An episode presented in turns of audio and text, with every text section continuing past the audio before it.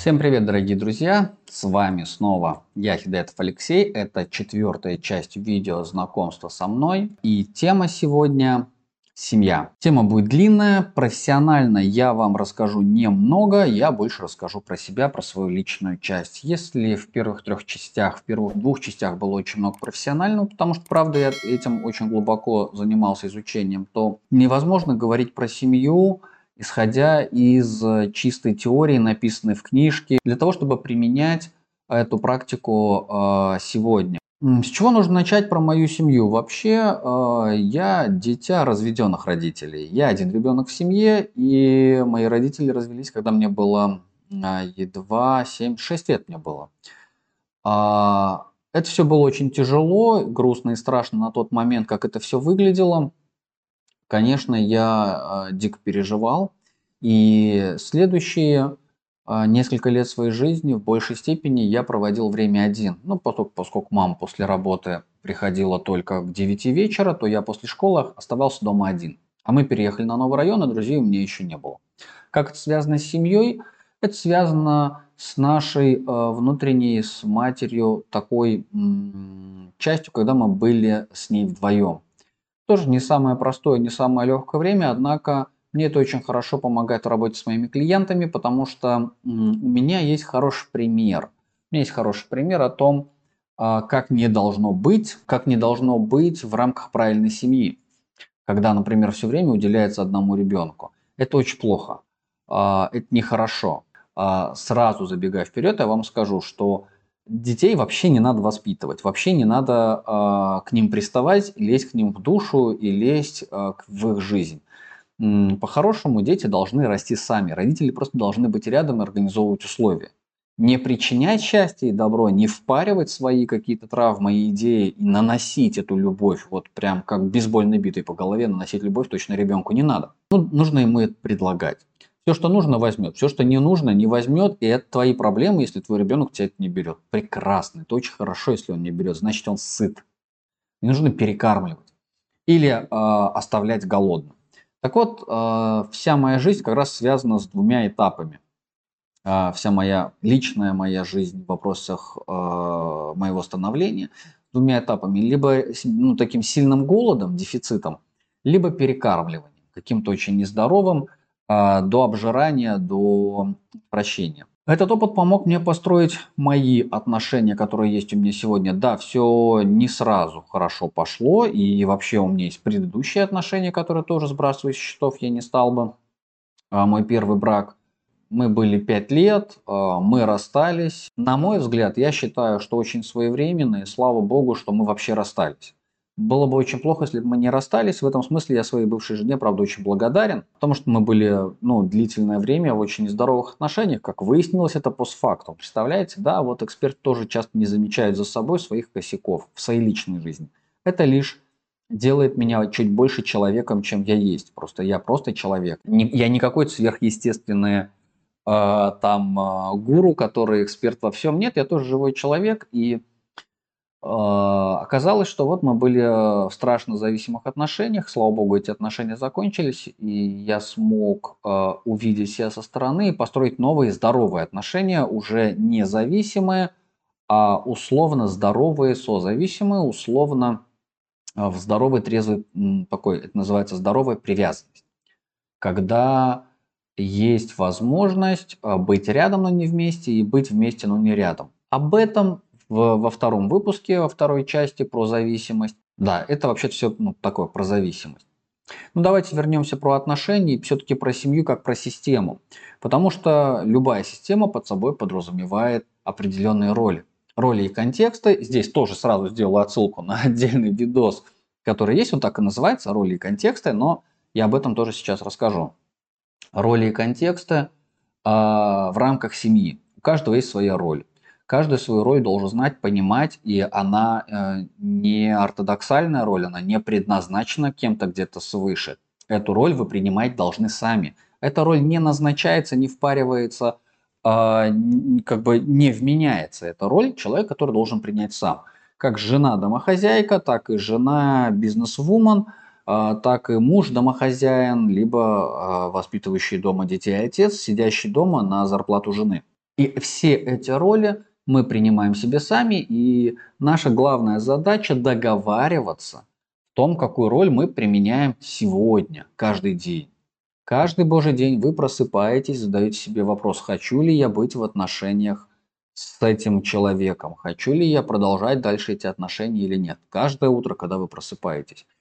И как только возникнет э, внутренний ответ, да что-то не очень или нет, это уже хорошее место задуматься над собой, над тем, что я хочу, задуматься над вашими отношениями, сходить на семейную терапию, поисследовать себя и разобраться. Я не хочу, почему? Потому что борщ был невкусный, а я не сказал, смолодушничал. Или же потому что я на самом деле живу не своей жизнью, вообще всю жизнь мечтал быть рокером-байкером и колесить по стране. И вообще не собирался быть семьянином. Неважно, про мужчину это или про жизнь. Что касается семьи, что касается личного выбора, о, мне очень хорошо знаком путь Californication, блудливая Калифорния, когда ты живешь холостяком, ох, прекрасное было время, но не прекраснее того времени, которое есть у меня сейчас. Сейчас у меня двое детей, у меня жена, мы планируем официально зарегистрировать наш брак, ну как планируем, то есть у нас уже все даты назначены, просто это видео, и неизвестно, когда вы будете его смотреть, скорее всего, к моменту, когда вы его будете смотреть, уже все будет зарегистрировано. Ну то есть у меня есть двое детей, у меня есть жена, я точно знаю, что мои дети меня любят, я знаю, что моя жена меня любит, я свою жену люблю, я люблю своих детей. У нас есть отношения с нашими родителями, с нашими родственниками, которыми, которые я тоже стараюсь и стремлюсь поддерживать и выстраивать. Я прекрасно понимаю ценность и отдаю очень такой здоровый отчет себе за, а, за эти отношения, а, где а, есть вещи, которые, ну, например, уже никогда не изменятся. И тогда это, правда, задача не из простых, э, которая кладется на плечи главы семьи. И в данном случае я выступаю как глава семьи. И потому что это моя роль. Потому что я как мужчина выбираю себе такую роль, роль добытчика, роль мужчины, который зарабатывает деньги, а роль человека, который берет ответственность за свою семью, блюдет ее, несет ее, отвечает, организовывает безопасность, уют, комфорт и условия в рамках семьи для развития самой семьи. Сам же в этот момент я нахожусь на охоте, что называется метафорически на работе, я полях. Потому что так устроена система, потому что эту систему выбрали мы, и эту систему мы построили сами. Мы эту систему построили буквально вот за год. Она не идеальна, но мы ее строим. Зачем я это все говорю и рассказываю? Затем, что когда ко мне приходят семейные пары, они ко мне приходят нередко, достаточно часто, они приходят как раз таки за этим. За пониманием механизмов работы системы. За пониманием и самоопределением собственных ролей. За а, депривацией и выходом из старых ролей, которые неэффективно, не экологично не работают или просто не могут сегодня существовать. Для того, чтобы создать некоторую внутреннюю новую роль, благодаря которой я мог бы жить, развиваться, стремиться, находиться в этих отношениях, не разрушая этих отношений. Потому что, правда, есть люди, которые считают, что намного легче по одному, чем вместе. Это, к сожалению, тоже заблуждение. А, в этом смысле я могу быть полезен как а, человек, имеющий опыт развода, как человек, имеющий опыт выхода из зависимых нездоровых отношений а, с пометкой звездочка с изменой, с изменой не с моей стороны, а как человек, который построил новые отношения не на выжженном поле, построил новые отношения не на залитом поле кровью, а на поле, поросшей травой, э, и траву эту я взращивал сам. Для того, чтобы на этом поле построить новые отношения, здоровые, чтобы была пища. Невозможно построить на выжженном поле или на поле после а, войны, где все залито кровью, какие-то здоровые отношения. Кормить нечем будет. Поэтому вот эта метафора очень важна, и, пожалуйста, поймите ее правильно. И прежде чем идти, это не обязательно мужской путь, это и путь женщин. Ведь моя супруга, она тоже а не просто так ко мне досталась раз, и все было у нее в жизни хорошо. Нет, она тоже прошла достаточно длинный, непростой путь, и тоже свое поле долго пахала, вспахивала, взращивала для того, чтобы там был урожай, а, урожай, которым мы вдвоем можем пользоваться и на моем поле, и на ее поле, где мы можем выстраивать наши отношения, строить наш собственный, наш индивидуальный, наш город для нас двоих, где есть место гостям, и все же это наш город, э, и в этом городе живут наши дети, и будут жить их дети при их желании, и это не тюрьма, и это не военный гарнизон. Ну, то есть там, э, там нет такого, что есть кто-то, кто главный, кто управляет. Нет, есть кто-то, кто управляет внутри, и кто-то, кто управляет снаружи. Мы договорились о таких вещах.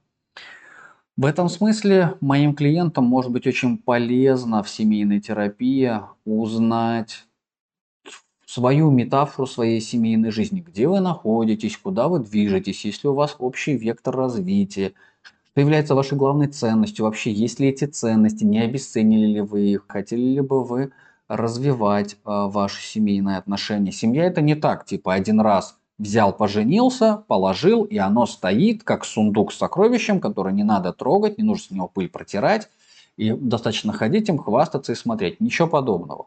Семья – это, если хотите, сад или дерево, или растение, а вообще это люди, это дети, где нужно строить институты, школы, воспитывать, взращивать, скапывать, где-то прикладывать, э, где-то лечить, где-то кормить, где-то поливать где-то давать солнце даже тогда, когда солнца нет. Все это очень долгий, непростой, нелегкий путь.